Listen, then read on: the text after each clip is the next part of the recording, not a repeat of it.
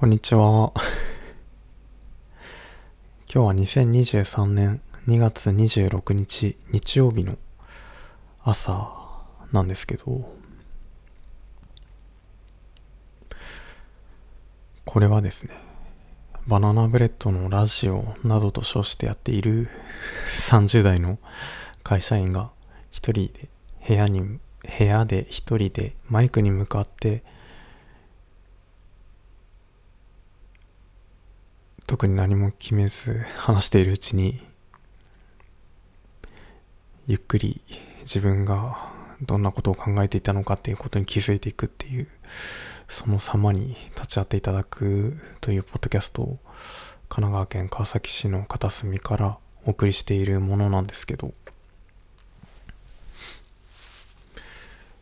まず2月がもう終わるっていうその壁にかけてるカレンダーがまだ1月のままなんですね。そのま変えろよって話なんですけど、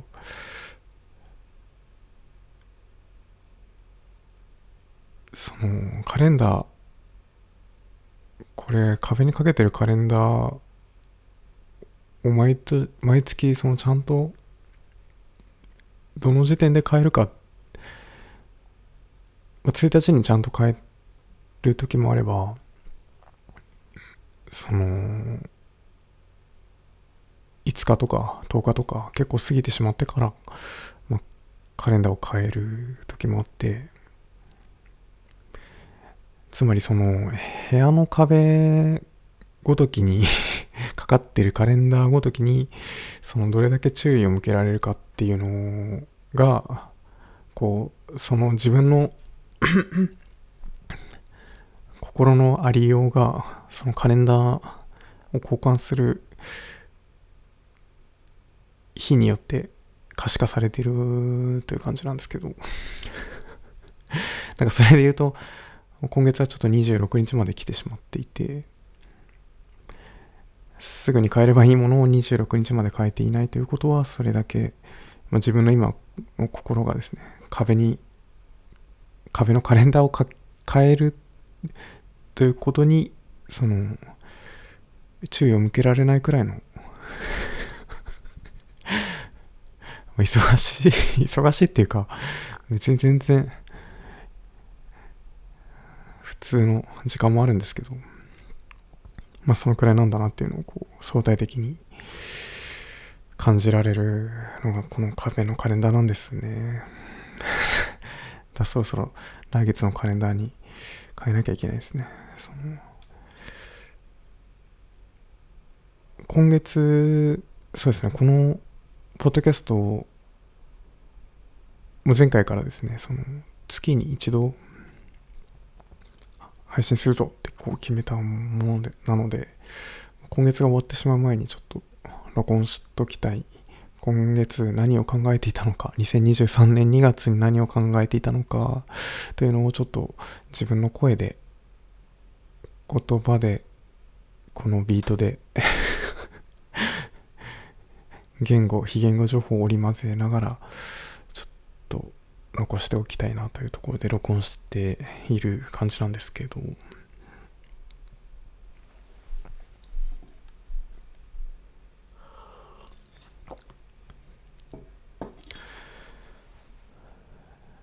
今月もですね、やっぱり白湯をすごい飲んだ白湯ほんと美味しいですよね、マジで。なんだっけ、30代以上の男性で白湯を、お湯を温めて飲んだ経験がある人の率がなんか 50% とかだったんでしたっけ、何かで見たんですよね。白湯を飲む人口が増えているみたいなどういう調査なのかはちょっと分かんないですけど、白湯を飲むということに男性も気づき始めているみたいな、その今会社に水筒を持ってってるんですけど、その朝起きて目が覚めたら 350ml 入る水筒に、これ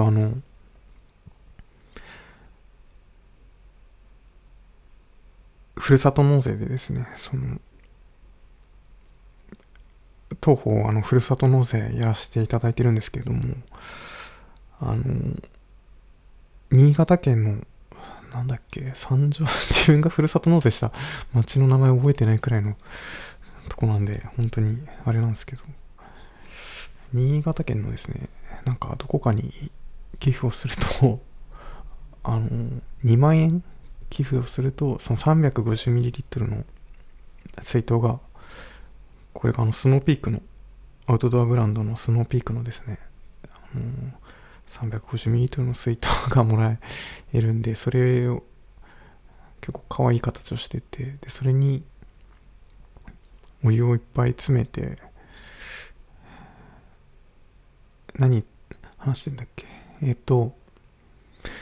すいませんね、起きたばっかりで目が覚めて、お湯をそうですね、600ミリぐらい沸かすんですね、まず。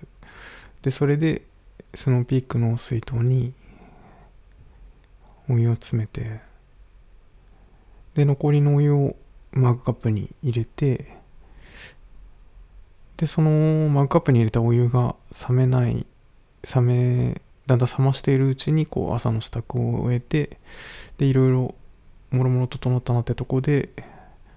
ベースブレッド、栄養食のパンですね、それとその白湯を飲むっていう一日のルーティンになっていて、でそれで会社に行って、そのまま今週5で出勤してるんですけど、その会社に行ってオフィスに着いて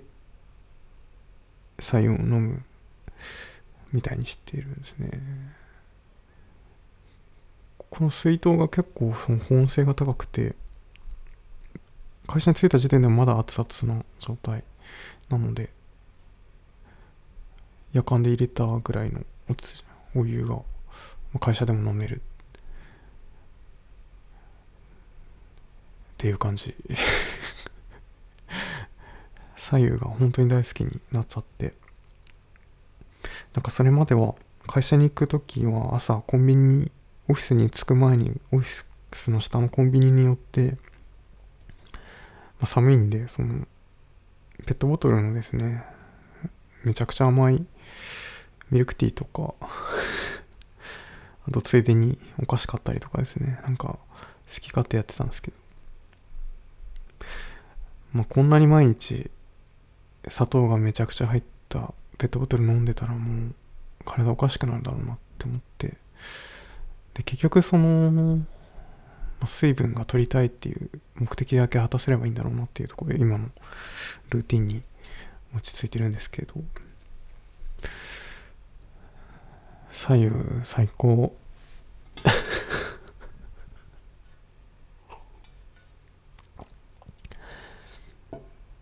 白湯のいいところ、白湯は甘いですよね。本当に味がないわけじゃないんですよ。水って別に無味だと思ってたけど、お湯温めることで甘みが出てくるんだと思って、でその甘いってことに気づける、そこのわびさびみたいなとこがいいですよね。あと純粋に水分を摂取している感覚というか、体を温めているという感覚もすごくいいですよね。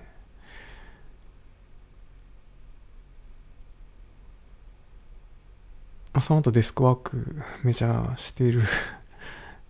た結果、白湯だけだとちょっと本当に頭回んなくなってくるんで、結局自販機でめちゃくちゃ甘いミルクティーなどを買ってるんですけど結局飲んでるんですけど、いいよねっていう、頭使ってんだし許してくれよって思いながら飲んでいる毎日。なんですけど、そうですね、今月何をやったか振り返って見てみると、まずですね、積立 NISA を始めたんですね。積立 NISA とは何かをこう一言で言えと言われたら、自信がないくらいの知識で積立 NISA を始めたんですけど、まあその普通に株式投資をした場合はお金が、税金がかけられてしまうんだが、年間40万円までは非課税で、その何ですかね、投資信託ですよね。そこの、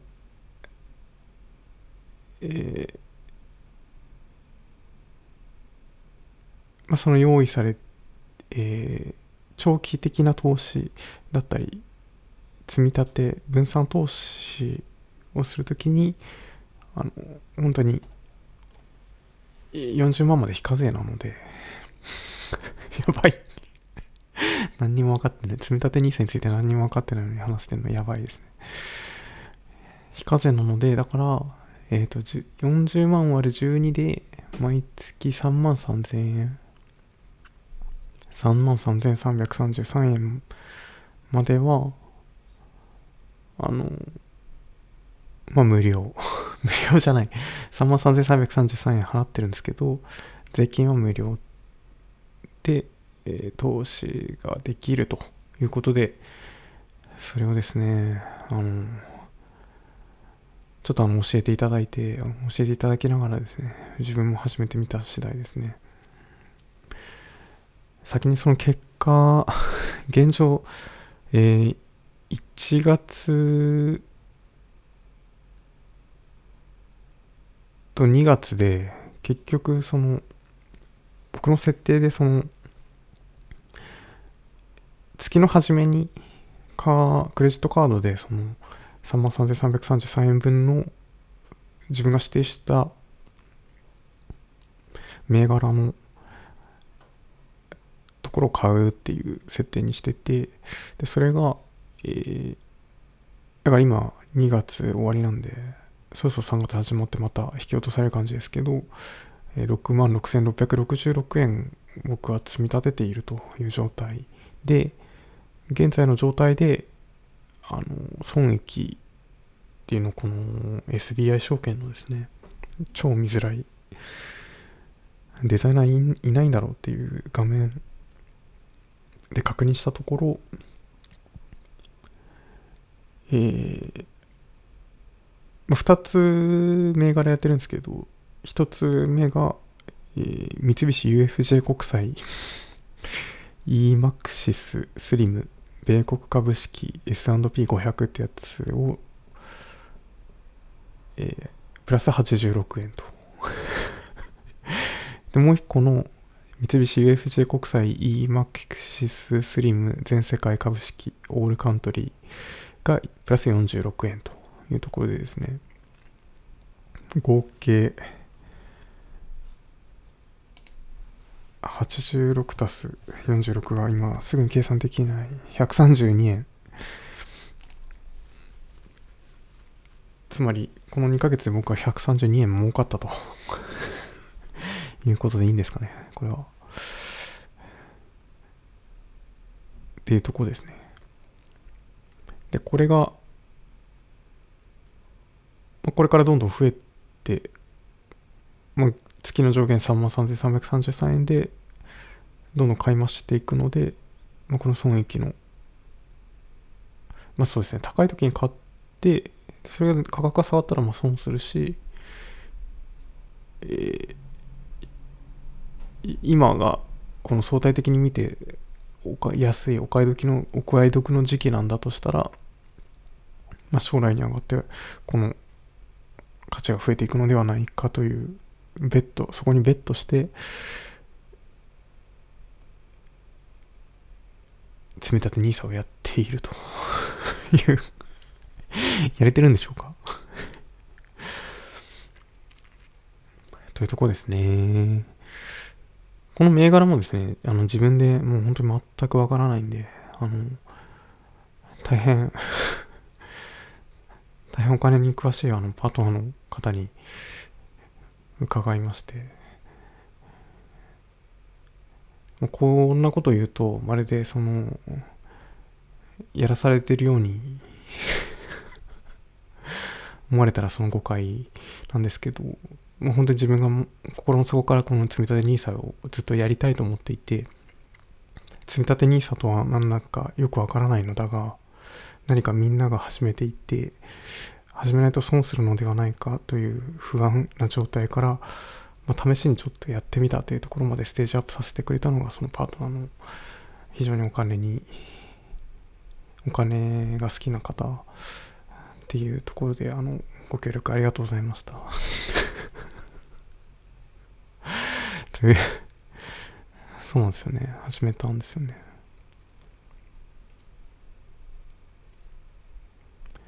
だからまあたかが132円なんですけど、普通にこれを銀行口座に置いとくよりかは、銀行口座とかなんか3ヶ月に1回とか半年に1回とかのたまに入ってる謎の1円普通預金の利息とか書いてある謎の1円よりは132円とかになってるんでいいってことですよね。全然いいですよね。これは儲かってるからいいんですけど、とにかく今後何かの要因でめちゃめちゃ株安、世界大恐慌などがあった場合は本当に何もしなきゃよかったのにって思うのかもしれないんですけど、それは長期的にこう考えればプラスなんじゃないかっていう方に自分はベットしたいなというところですね。つまりこれはこれから世界が成長していくのだ、資本主義これからみんながどんどん豊かとは何か、金銭が所得が増えていくんだっていうふうに自分はベットしているということですね。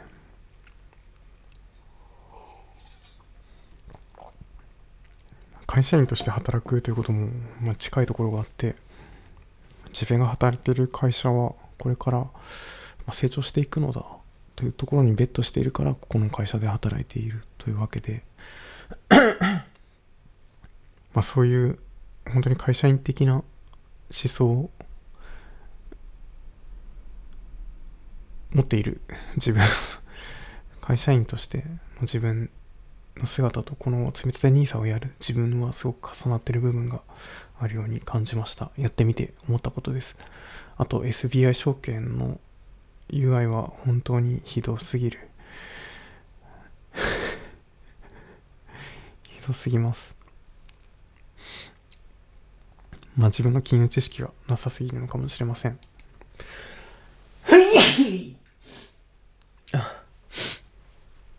全然花粉症とかではないんですけど、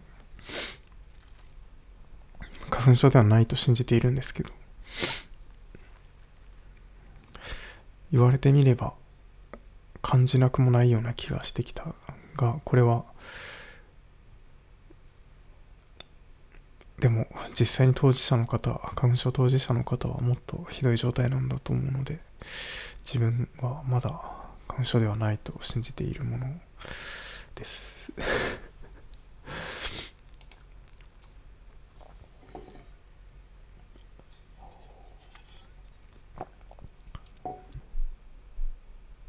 なんか白湯と同じくらい咳はまってる飲み物があって、それはコンビニの店頭にコーヒーメーカーってあるじゃないですかって、日本国民全員知ってると思うんですけども、コンビニ各社店頭にコーヒーメーカーあると思うんですけど、自分ももちろん飲んだことはあって、そんなもんかみたいなところがあって、いつも素通りしてたようなところなんですけど、セブンイレブンに実は普通のコーヒーだけじゃなくて、ちょっといいコーヒーとかなんか違う種類のコーヒーもあるんだってことになんかやっと目に入ったというか気づいて、でそれで飲んでみたのがすごい美味しかったんですよね。なんかそのセブンイレブンのコーヒーって今3種類ぐらいあって、すごい一番安い普通のあの真っ白いやつと、あのそのちょっと上にあの青いコーヒー、青いカップのコーヒーがあって、これがあのセブンカフェ高級コロンビアスプレモブレンドホットなんですけど、まあ今そのこれを話すためにですね、セブンイレブンのサイトで正式な名前を調べたんで、このスラスラ言えましたけど、実際にはもうスプレモブレンドなんて言葉をこう覚えてるわけがないので、頭の中にあるあれが飲みたいというところで、あのコンビニのレジではすいません、あの青いコーヒーくださいって言うと、でも分かって出してくれるっていう、そういうビジュアルの良さもあるんですけど、でさらにもう一個上のなんだっけ、なんかもっと黒い一番高い200いくらとかするコーヒーもあるんですけど、まあそれはちょっとそこ試しに飲んだけど、そんなにちょっと良さはよく分からなかったんで、今落ち着いてるのがその青いコーヒーですね。税抜き100、L サイズ、大きいサイズで税抜き181円なんで、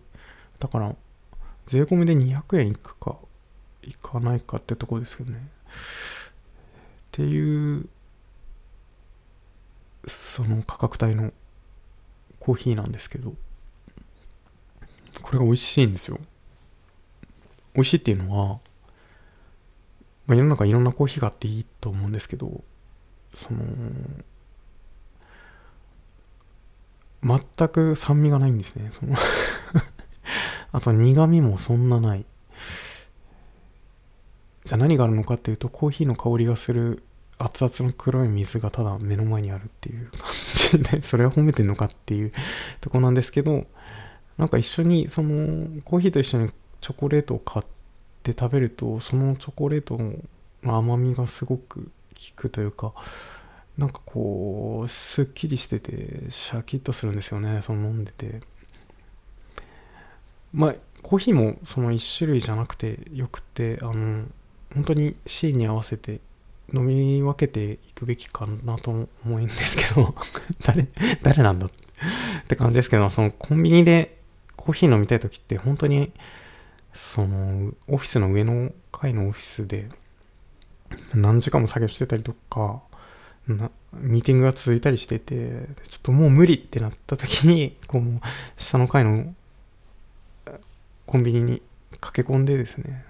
もうコーヒー買うみたいなシーンで、この酸味も苦味もそんなにない、ただ熱々の黒い水っていうのはすごい重宝というか、あの本当に飲みやすくてですね、あとチョコレートと一緒にこうチロルチョコ1個でもいいんで、キットカット1個でもいいんで、その一緒に食べることによってなんかこう休憩ができるんですね。すごいオフィスに行って休憩、週5で出社して今オフィスでほとんど仕事をする生活になってから、なんか休憩のしどころがわかんないっていうか、そのまあ、別に休んだらいいんですけど、普通に自由に休んでいいし、休める会社いい会社なんですけど、そのなんか自分の性格的になかなかこうオンオフを会社にいるときに作れなくて、っていうときに本当にこのコーヒー飲んで、しかもこのコーヒーがですね、普通のコーヒーじゃなくてまあちょっと1個1ランクたった数十円の差だとしてもちょっといいコーヒーを飲んでるんだっていう、その感じも含めてこうリラックスができるというか、本当に5分10分のたった限られた時間でも一回ちょっと体を温めて、もうちょっと頑張ろうかなっていう気持ちにさせてくれる、無理ってとこからもうちょっと頑張ろうかなって気持ちにさせてくれるのを5分10分でできるって、すごく貴重な存在なんですね、自分にとって。だからこのレジに、セブンイレブンのレジに駆け込んで、すいません、青い方のコーヒーの大きいサイズくださいっていうと、あとチロルチョコをこうバンって出すっていうあのところができるっていうのもなんかこうセルフケアの一つとしてですね、すごく重宝しているセブンカフェ高級コロンビアスプレモブレンドホット。コンビニのコーヒーのことを今までちょっとバカにしてたかもしれないですけど、なんか最近美味しいかもと思って、他のコンビニのも飲んでみたらいいのかもしれないですね。なんかそんなとこですね。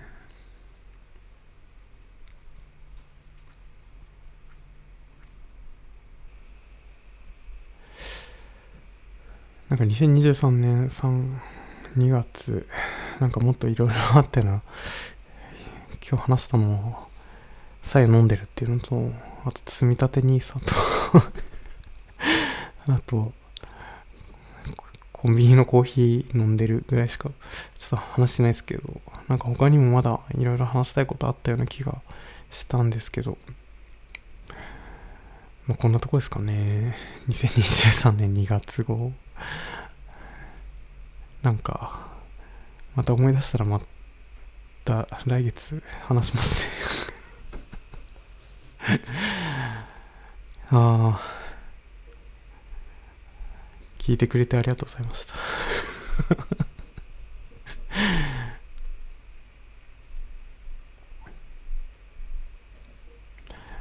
ちょっとでもだんだん三寒四温っていうかあったかくなってきてますよね。あと新宿御苑のその年間パスポートもまた更新したんですけど、梅の花とかあと早く咲いた桜とかがもう満開だったりして、こう春を感じている日々ですね。あとあれですね、野球が、そう去年は一切去年のこの時期はまあ一切興味がなかったけど、去年ドハマりした野球観戦もまたそろそろシーズンが始まってきそうだぞっていう、スマホに届く